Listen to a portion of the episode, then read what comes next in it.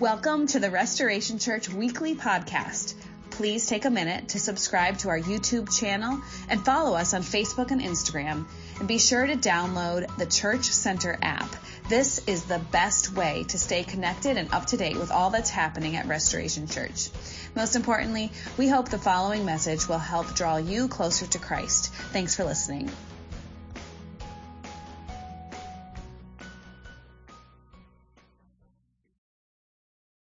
That is your community right there. Anybody know where we're heading on that?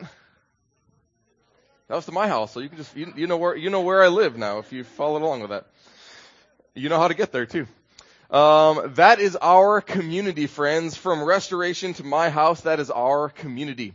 And we strive at Restoration to love our community well. And so for the next three weeks, we're going to uh, venture into a conversation about what it means to love our neighbors. Did you guys know that this is the second of Jesus' great commandments to love your neighbor? The first being, anybody? Anybody know what the first one is? Love God, right? Love the Lord God with all of your heart, soul, mind, and strength. And everybody right there would have stopped Jesus and said, yeah, yeah, okay, yes, yes, that is the first and greatest commandment. Yes, to love God with all of our heart, soul, mind, and strength. And to love God is to obey God, they would have said. Love God, obey God. And so to love God means that we go to the synagogue and we offer our sacrifices and we follow the Torah, the laws within the Torah. That is how you love God well. And Jesus would have said, guys, I'm not done yet. Yes, the first and greatest commandment is to love the Lord your God with all of your heart, soul, mind, and strength. But the second is like it, he would have said. The second is like it. The second is to love your neighbor. He would have said, guys, you don't understand it. There, the love of God is not this like vertical thing that is between you and God that is just private. No, your love for God is best expressed in your love for neighbor, Jesus would say. And if you don't love your neighbor well, then you are lying when it comes to your love for God, he would say. Anybody need to hear that word this morning? If you don't love your enemies well, Jesus would say you're lying in your love for God. If you don't love people well, the people next to you, your neighbors, the people that God has entrusted within your care, if you cannot love those people well, then you also cannot love God well, Jesus would say. Your love for God is best expressed in your love for neighbor. Loving your neighbor as the expression of your love for God was a culture shaking, radical idea in the first century. But it is at the heart of what Jesus is all about, and therefore it must be at the heart what we individually are about. And it is at the heart of what we, restoration, is all about as well. I want us to be so in love with God, growing in our understanding of His love and in our, our ability to understand that love and conformed into that love, that we look like that love as we move about our community, as we walk and talk among our neighbors, our friends, our coworkers, our family members who may be far from God. So over the next three weeks, we're just going to talk about loving our neighbors. And then it's it's going to bleed into this season that we call Be Rich, and so it's you this this kind of theming of loving our neighbor. It's going to kind of expand into five weeks, but we're going to take two weeks specifically to talk about how we're going to do this practically in our Be Rich season this year. So get excited for the month of October. It's going to be just a, a really, I think, a phenomenal month of learning how to love our neighbors well and being equipped then to love our neighbors well. Today I want to talk about the experience of living the experience of living. This thing we call life, this breath in our lungs, this movement that we have, the relationships that we've been entrusted with, the time and the energy and the resources and the talent and the work that God has given, the specific work that God has given us to do within, within our communities and within this world. The concerns that you have, the, the, the way that your heart breaks, right? I want, I want to talk about life. All of these things are experiences and part of life. It, it, it's part of what makes up living on this planet. And then I want to invite you and I want to challenge you and commission you to take your life, right? All of the components of your life and apply it to loving God and to loving others well. We're going to look at a story that Jesus told in the book of Matthew. If you ever text with you this morning, you're welcome to turn them to Matthew 25. Otherwise, words will certainly be on the screen as well. Here's what Jesus said in Matthew 25 in the form of a story. He's going around, he's sharing a bunch of stories about the kingdom of heaven, and here is one that he tells. It may be one that many of you are familiar with. He says this It will be like a master who is going on a journey, who called his servants and entrusted his wealth to them. And so the first thing that we need to recognize here is that there is a master. There is a master in the story, and there is a master in this world, and there is a master over each one of our lives. And the question I want to ask you this morning, and the question I really want you to wrestle with this morning is, who is your master? Who is your master? Who is your Lord? Because if, if you think about this, and I just, I, I just want you to think about this for a minute. Think about this. If you think about your life, who is dictating, what is dictating your decisions? Who, who or what is dictating your choices, your habits? Who is informing the way that you live your life? Is it your past? You guys ever think about this? Is it your past? How many of you guys feel like sometimes your past is still dictating your present? Everybody experienced that before? I did something once upon a time and now I feel like the guilt maybe that I carry with that is informing the way I treat people or that experience I had one time is now informing my relationships or it's forming my decisions now in the future. So sometimes it's your future that is dictating your reality. You, you have this vision for your future and so you're letting your future dictate the choices that you make.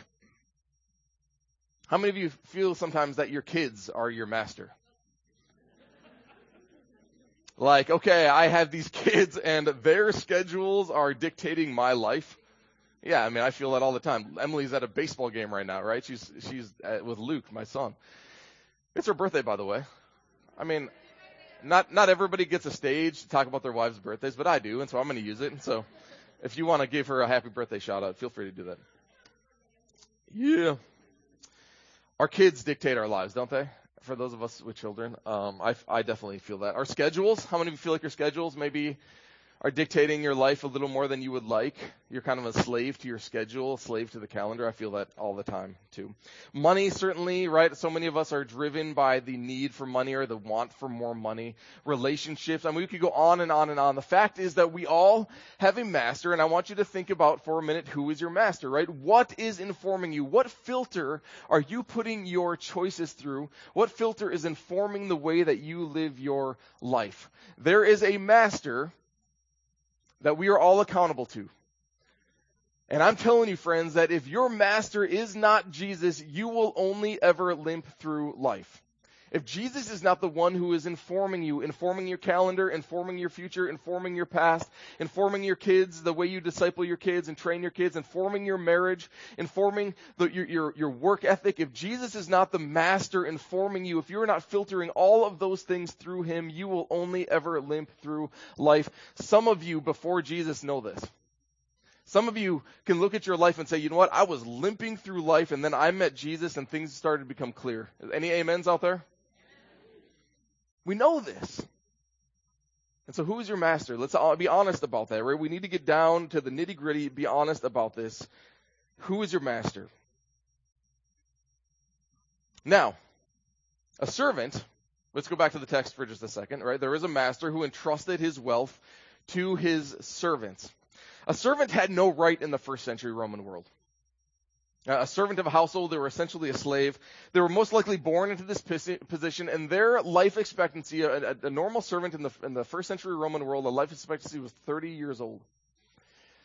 You began serving a household at the roughly the age of 12, and so your whole life, for the most part, was live in indentured servanthood for this family or for this work. They knew their place in society and in the world, they knew they had earned nothing, they knew they deserved nothing. It's an important component that we're going to get back to as we talk about the story. Servants knew that they earned nothing. They knew that they deserved nothing. They were deprived of everything except what their master was willing to give them. Their lives and their livelihood was at the mercy of their master. And so with a shocking twist of events, the master calls three of his servants together. This is how the story goes that Jesus is telling. The master calls three of his servants together and he entrusts each of them with a portion of his wealth. They did not earn this, they did not deserve it, but the master entrusts them with a portion of his wealth. And so Jesus, in his stories and in his relationships, you, you, you gotta recognize this. He is always moving people from positions of shame to positions of honor. He's always taking people who are at the lowest portions of society and he's raising them and elevating them up to higher positions within society. He's always giving us greater purpose, greater responsibility. Jesus believes in us. Do you see that? I don't know how many of you wake up in the morning, you're like, I don't believe in myself. I don't think I can accomplish what I've, what I need to accomplish today. I don't feel like I'm good enough. I don't feel like I'm enough. I don't feel like I'm capable. My friends, Jesus believes in us even when we don't believe in ourselves. Jesus believes in us. He is always giving us more responsibility, always giving us more purpose, always trying to push us further into this thing called life, this calling that He is giving us and entrusted to us. He is pushing us deeper into it, giving us more. Some of us think I've only ever been a burden. I've only ever let people down. I've only ever stumbled through life. I've only ever been a screw up. And Jesus would say, friends, not in my kingdom. That's not how I see you in my kingdom. That's not how I view you. You might view yourself that way. You may look in the mirror and see a screw up and a failure. That's not how I view you. That's not how Jesus views you.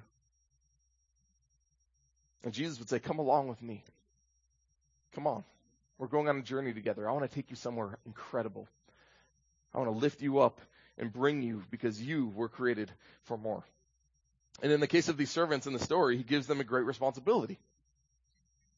He puts them in charge. He gives them a purpose. Manage my wealth while I'm away, the master says. The master isn't giving his wealth to these servants as gifts for them. He is giving them as responsibility.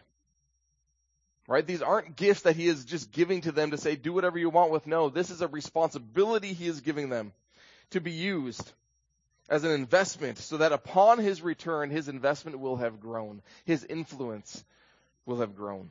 To one, we're told, he gave five talents, to another two talents, and to another one talent, each according to his ability.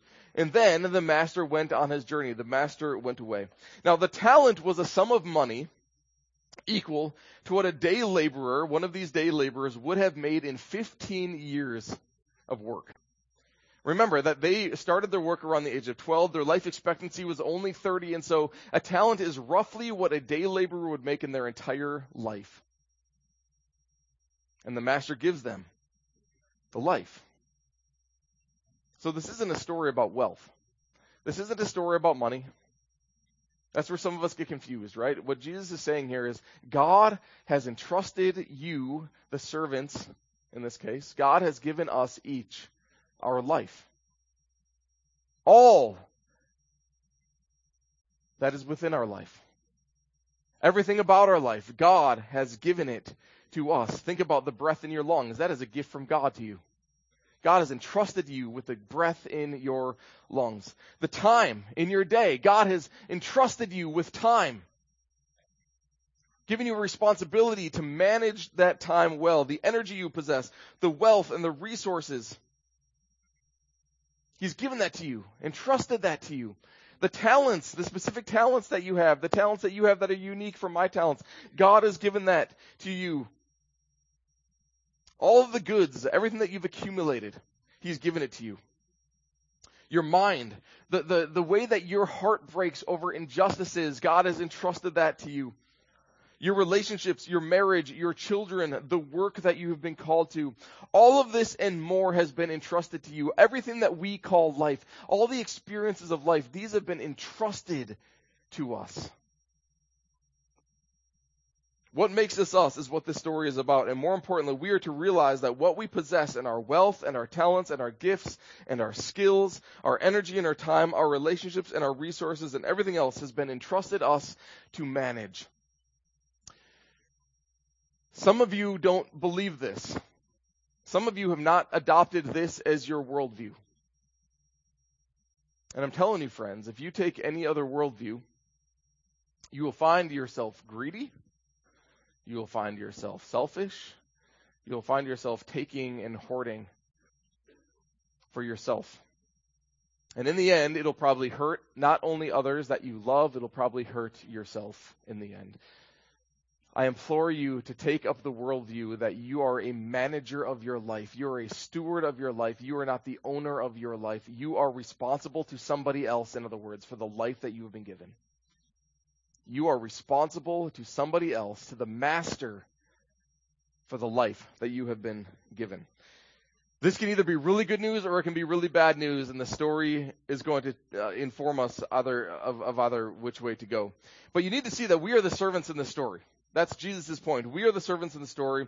We were depraved. We deserved nothing. And yet the master saw something in each one of us, saw something honorable in us and he has been gracious to us and he has entrusted to us an incredible life and he calls us then to manage that life well, to manage it responsibly. Notice that the master didn't tell each of his servants what to do with his resources. It was just entrusted to them.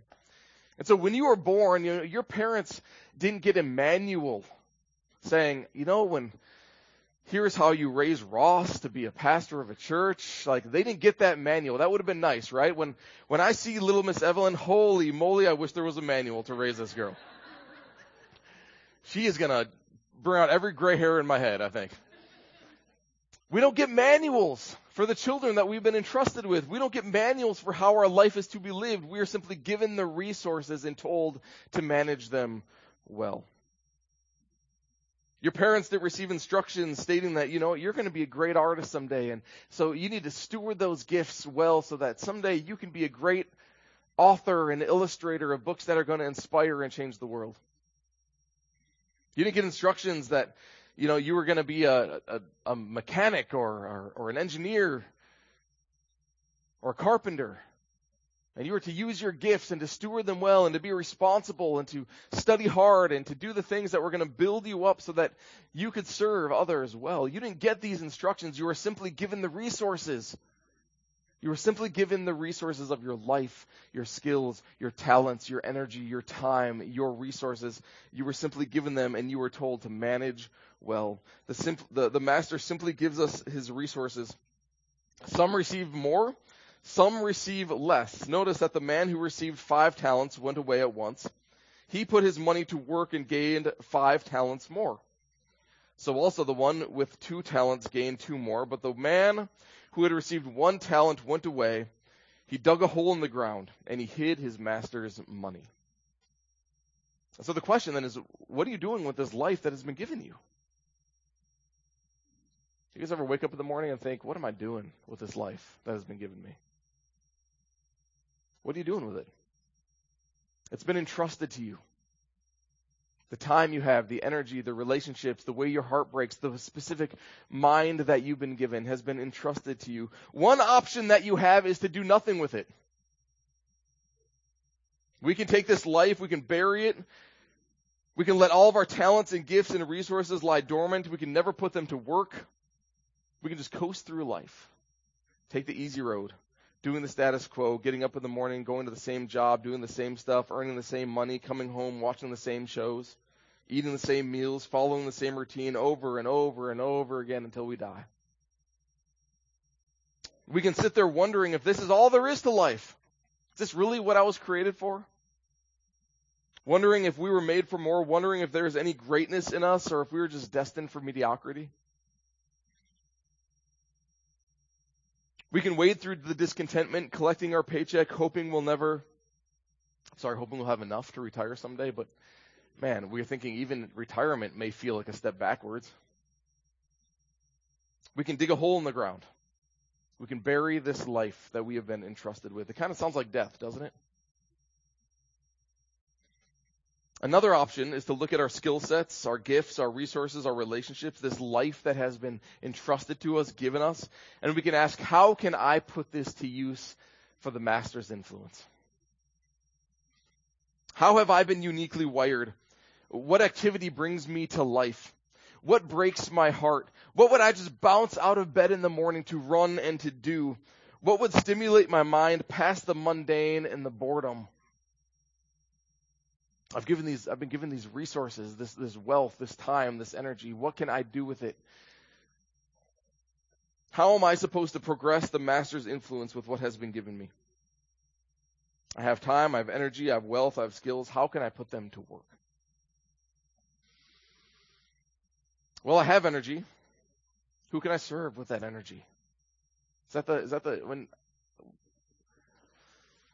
is that the, is that the way you think about your energy? We're a steward of our energy. We're a manager of our energy. You know what's a bad steward of energy? Staying up till one or two in the morning every night and then getting up at six and then going through the rest of your day exhausted. I find, I find myself sometimes binge watching shows at night. You guys ever do this? And then I wonder why I'm so tired the next day. I'm like, you know what? I stayed up till midnight again and I have to get up at six. Why am I so tired? You know, every doctor in the world will say you need at least eight hours of sleep a night to live a healthy, productive life. It's good for your heart even, they tell me. So uh, to be a steward of your energy means to get the sleep you need. What would it mean to steward your energy well? What would it mean to steward your time well? You know what? So sometimes at night, why do I keep going back to night? I don't know. I'm watching these binge watching shows. You guys, uh, Emily talked about doom scrolling last week. You guys remember this doom scrolling? Anybody ever doom scroll? That is a waste of your time. You are not stewarding your time well. God has entrusted you time. I doom scroll. I know I'm guilty of it too. Binge watching shows, that's probably a waste of time well. I have been entrusted. I am responsible for the time in my day. I don't steward it well all the time. What would it mean to steward your health well? Probably not eating mozzarella sticks like I did the other night during the Eagle game at 11 o'clock at night, right? I was like, I'm hungry. What do I have? Mozzarella sticks in the freezer? Yeah, that sounds like a good option at 11 p.m. I have horrible night habits you're finding out here, okay? What does it mean to steward your health well? To steward your body, this, this body that's been entrusted to you well? What does it mean to steward your dreams? The, the vision that you have for yourself well? Right? You, you cast this, this image, you cast this dream for something that maybe you want to do or that you feel like God is calling you to do. What does it mean to be a steward of that, to manage that well? Maybe being a steward is, is stepping out boldly and courageously from the work that you're currently doing and into that dream that God has called you to do. Emily and I had to do that. We, ten, 10 years ago, we left a very, very comfortable life in Minnesota because we felt God was putting a dream within us to start a church in the least churched region of the country. Anybody glad we did that? I'm not, that's not, that's not to boast, that's not to puff me up. I'm just saying like, God wants to do something miraculously through you. He wants to do something incredible through you. But are you just sitting in a mundane job when you're not stewarding the dream or the vision God has given you? You have a unique mind. God has given you a, a unique way of thinking about things. You need to steward that well. God has given you a broken heart over injustices that you've seen in the world. You need to steward that well. God has given you resources of, of wealth. You need to steward that well. God has given you a life to live. You need to steward that well.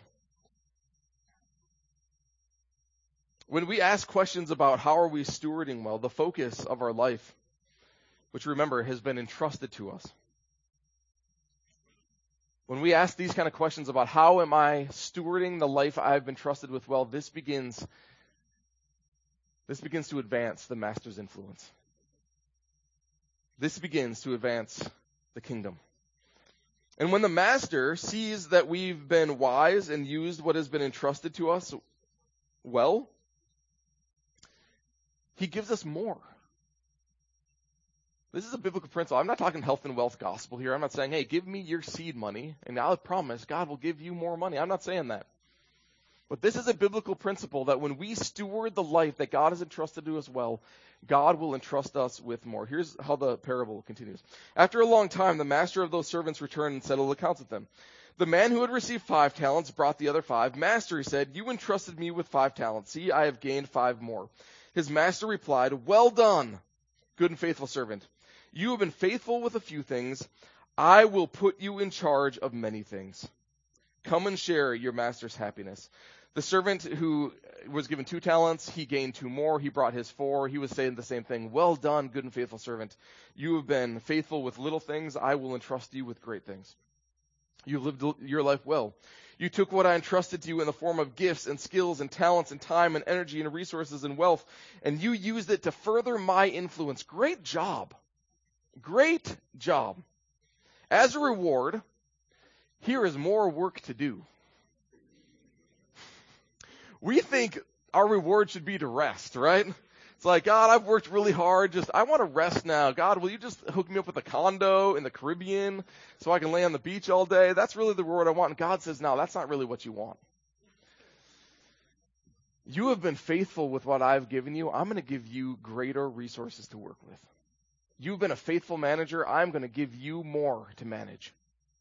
You've been generous with your resources. I'm going to give you more resources to be generous with. That is the principle at work here. The reward for work well done is more work to do. Those who did well were not told to lean back and relax, but were given greater responsibility and work to accomplish in the work of the master. See, if you want to advance past your current station in life, manage your current station well. If you feel like you're just working through the mundane portions of your life, manage what God has given you now well, and you will find yourself in a greater station later in life. Be responsible with a little, and God will grant you more to be responsible with. You've shown that you can be trusted. Now, I'm going to trust you with more, is what God is saying. You've been generous with what you've been given. Here is more to be generous with. But, there was that third servant. Remember the third servant? Then the man who had received one talent came Master, he said, I knew that you are a hard man, harvesting where you have not sown, gathering where you have not scattered seed. The servant isn't saying anything that anybody doesn't already know, right? The master doesn't do the work. He just receives what's given him, right? He's not the one in the fields working the fields, right? People, other people harvest the grain and, and, and plant the grain and harvest the grain and they bring it into the master storehouse. So that's, that's it. The word hard doesn't mean cruel. It just means stern. All the servant is saying is that he knew that he was responsible to the master. He knew the master expected something of his life. And isn't that true of all of us? We know, I think, deep within us that we are responsible to someone else for our lives. We all know, I think, in our times of greatest laziness, that laziness isn't a virtue. You guys ever felt lazy and you're like, man, I really feel like I should probably do be, be doing more. Anybody ever felt that way? It can't just be me, right? There's something within us that says, you know what, I feel like I'm supposed to work harder than what I am. We all know that discontentment will drive us into madness. Anybody ever been discontent in their job? Do you hate it? Does it drive you crazy? Why? Because you were created for more. You're created for more than what you're currently doing. God wants more out of you than what you're currently doing. We feel guilty when we're greedy and selfish. Humans were not created to lie dormant, but we were meant to grow and to progress. God has placed within us dreams and desires and passions and unique abilities and skill sets. And when we let those lie dormant by pursuing other things, we recognize very quickly how futile it all is. Don't we? If we're honest, don't we? We know very quickly how pointless it all feels. And we wonder in those moments if we were created for more. And my answer to you, friends, is yeah, you were created for more. But what if I try and what if I fail? Isn't that it? Uh, what if I move forward and everyone laughs at me? You know, what if I step out with this gift I have, but the world isn't interested in my talents? What if the world ridicules me and condemns me? What if what I think is a talent ends up to be a mockery? What if I try and be generous and I'm taken advantage of? What if I work hard and no one notices? What if I put myself out there and I get hurt? What if I volunteer and I'm the only one who rose my hand? What if? What if? What if? So in the spirit of self-preservation, I'm just going to do nothing. Yes, I hate the feeling of discontentment.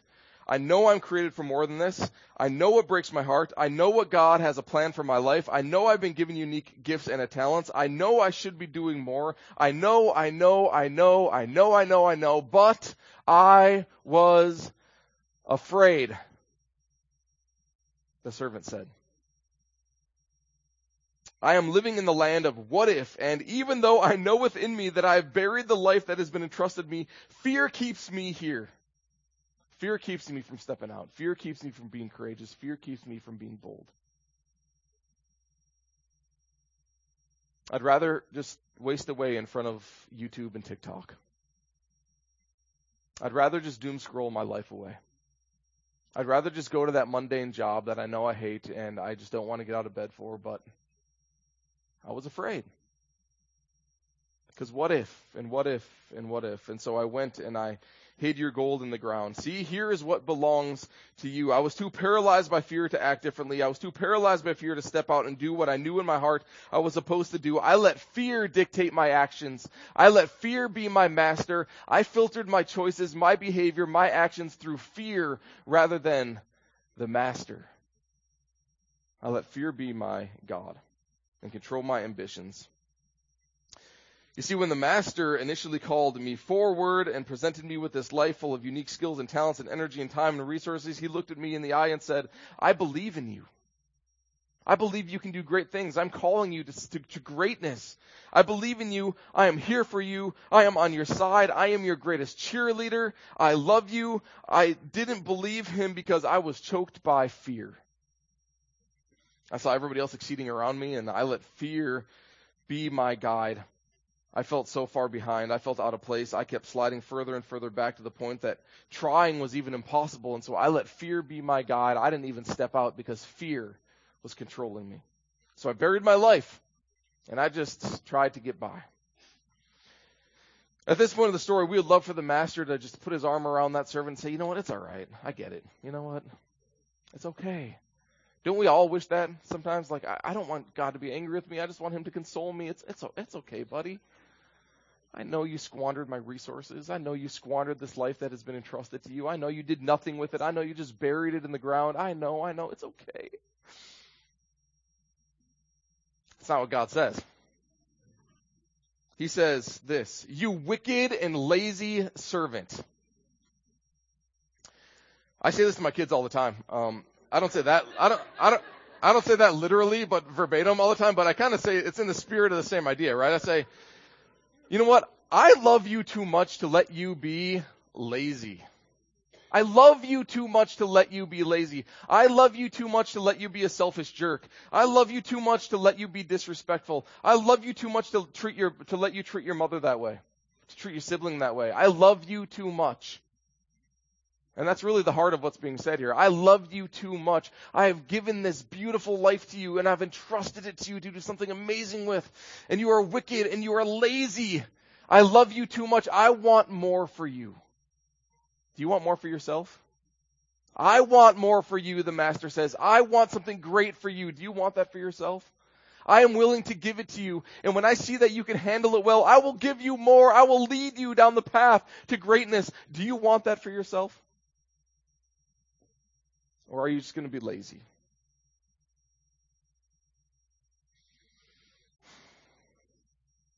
You knew that when the harvest where I have not sown and gather where I have not scattered seed, you knew I had expectations, the master says. You knew there was more to life than what you were living. Well then, you should have put my money on deposit with the banker so that when I returned, I would have received it back with interest.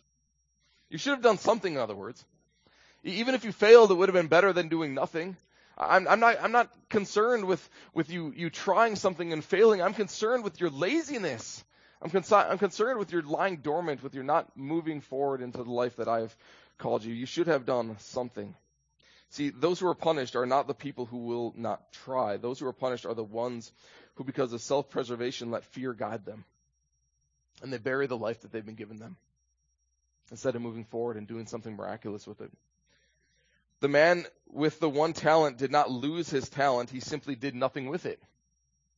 Right? It would have been better if he, he would have adventured and took risks with his talent and, and had lost it to gain more than simply bearing it and doing nothing with it. And so we're told, take the talent from him and give it to the one who has ten talents. For whoever has will be given more and they will have an abundance. Whoever does not have, even what they have will be taken from them. That's a harsh reality. It's a sad truth. And beyond that, even we're told that he should throw this worthless servant outside into the darkness where there will be weeping and gnashing of teeth. God has entrusted to us this incredible life. And if we just let it lie dormant, if we do not move into the calling that he has given us, there will be consequences. We will, we will forever move away from the purposes that God has entrusted us with and that He's called us towards. You see, God has created every single one of us for a great purpose. He's designed us uniquely and differently than everybody else. There is not another you on the planet. Do you guys believe that about yourself? That you are unique and that you are special?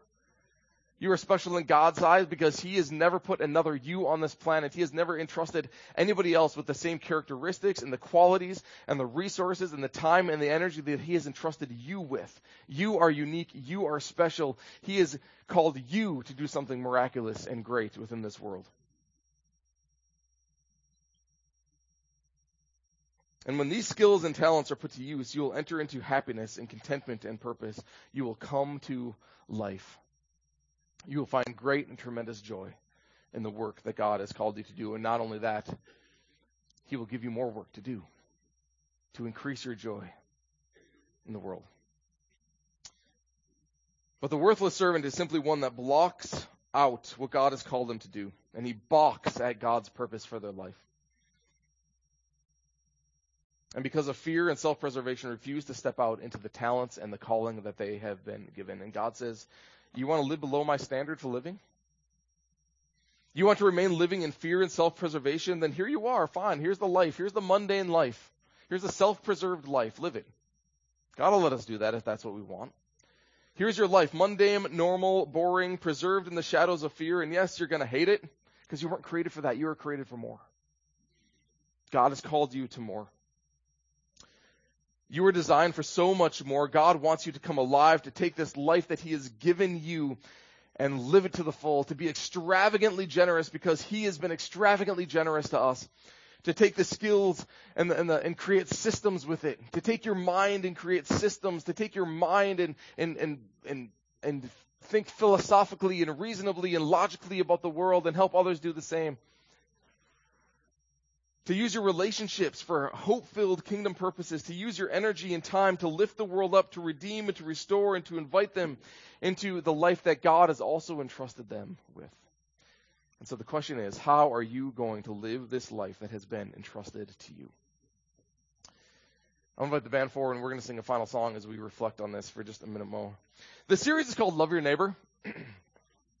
your whole life is called to this task of loving God with all of your heart, soul, mind, and strength to love your neighbor as yourself.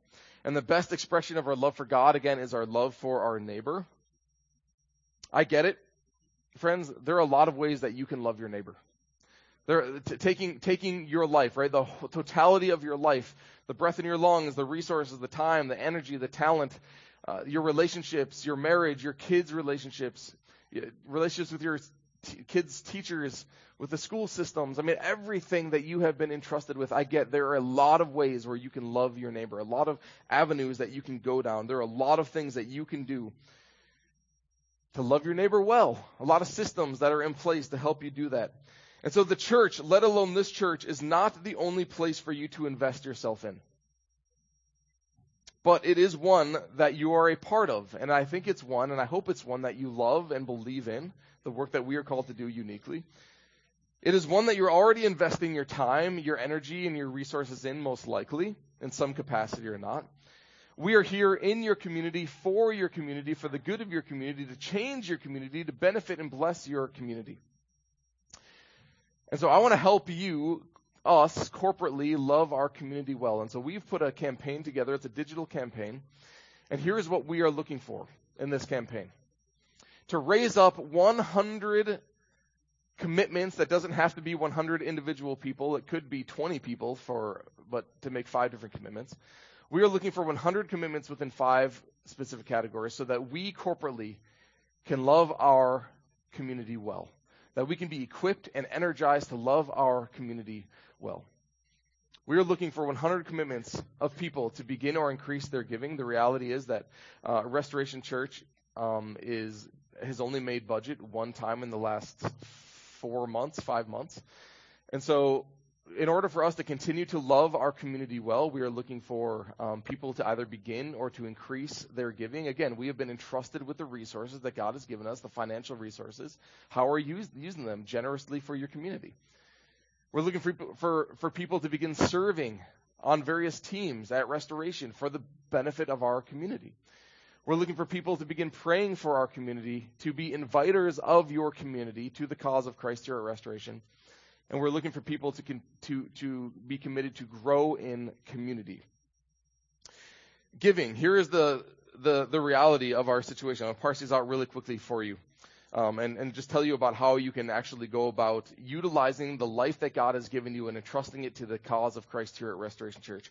in regards to that giving category, um, between 10 and 25 people, 10 and 25 percent of churchgoers give to their local church.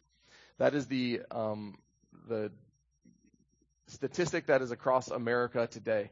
Between 10 and 25 people give to their local church.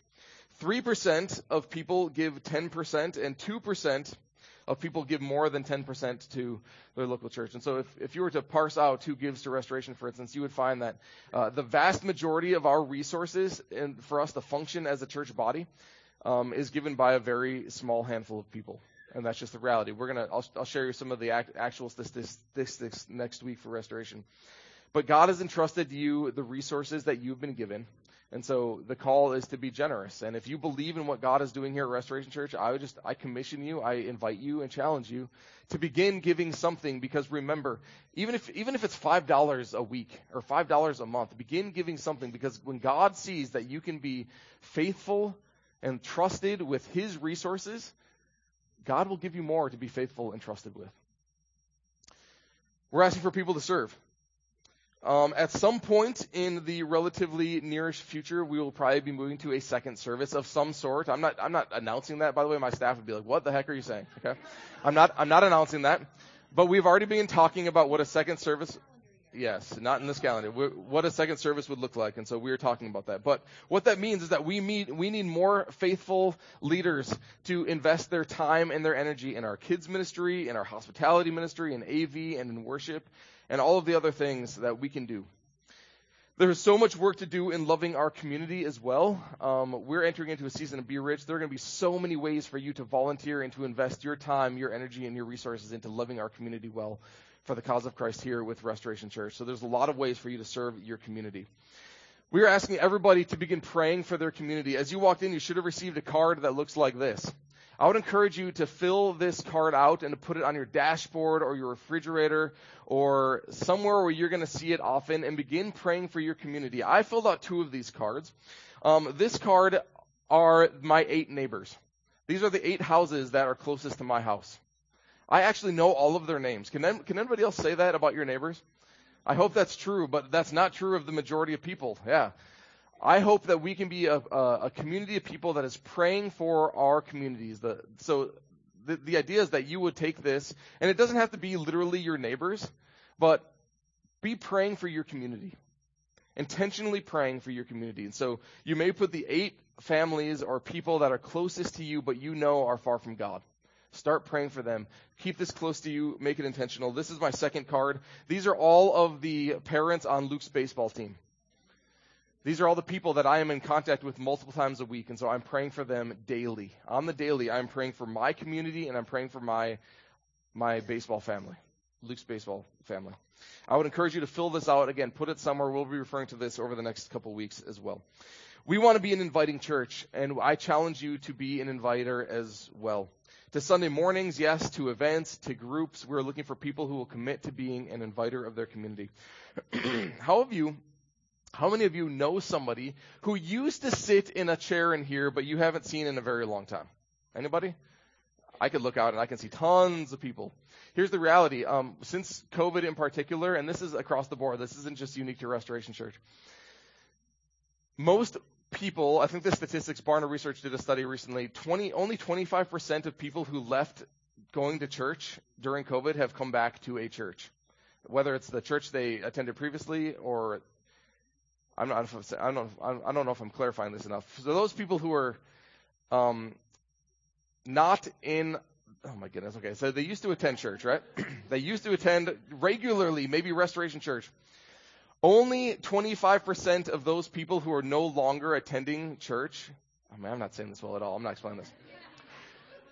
Here's what I want to say. There are a lot of people who don't go to church anymore, okay? That's all I'm trying to say. That's all I'm trying to say. There are a lot of people who don't go to church anymore. Um, but they used to be faithful. And I think they're missing out. I think they're missing out on the life of Christ. They're growing in community. I think they're missing out on a lot. And so if you know of people who used to sit next to you, who you haven't seen in a long time, invite them back. You know what's keeping people away? Anybody want to guess? embar- embarrassment, shame. They're like, you know what? It, it would feel kind of awkward to come back at this point. And I want you to be an inviter to the point where you say, you know, we want you there. We want to grow with you. We want you there. It's important that you're there. You're part of that body. So let's be an inviter of people. Yeah, certainly sports. There's a million other activities on Sunday mornings. I'm not just saying invite them here to Sunday mornings. I'm saying invite them to everything that we do. Invite them to participate in the body, in the groups, and everything else that we're doing. Okay. Um, I also want you growing in community. And so we have a lot of groups that launched. You got an email if you receive our weekly emails at 10:45 this morning as a as an inv- invitation to all of the various groups, starting point, house groups, um, story of a story one, story of a story two, a beta group for story three, um, discover your design, Bible studies for men, Bible studies for women, all sorts of things, all sorts of ways for you to connect and to grow. We want this community growing into the likeness of Jesus. And so you have that in your um, in your inbox. It's also on our website. Our website's been updated as of this morning. And so you can find all of these things in the app starting this week as well. And so we really want you growing community, and there are tons and tons of ways to do that. We'll be more specific about those in the coming weeks and invite you into them as they get going. So how do you sign up for this? How do you, how do you participate in this campaign? Well, uh, there's a QR code, like we do for everything. We're going to leave this up on the screen for a while. And um, if you want to sign up for any five of those things, if you want to say, yes, I'm you know what? I, am ready. I know that I haven't been giving maybe as much as God has called me to give, or I want to start giving. I know that I want to be praying for my community, then I'm going to sign up for that. I know that I want to start serving in some capacity at Restoration Church. I know that I want to be an inviter. I'm going to be an intentional inviter of my community. And I know that I want to be in groups. I want to be growing into the likeness of Christ here. And so this is the way to do it, friends we're hoping that all 20 of those slots are filled and that this can become not just a, a 20 category campaign, but a 50 category campaign. That we are so involved in partnering with the cause of Christ here that everybody is involved in some capacity to help restoration thrive. So we're going to leave this QR code up uh, while we sing this song, and I would just encourage you that if you're ready to make a step, do so now so that we can thrive and so that you can experience the abundance of life that God has for you. Amen? Amen.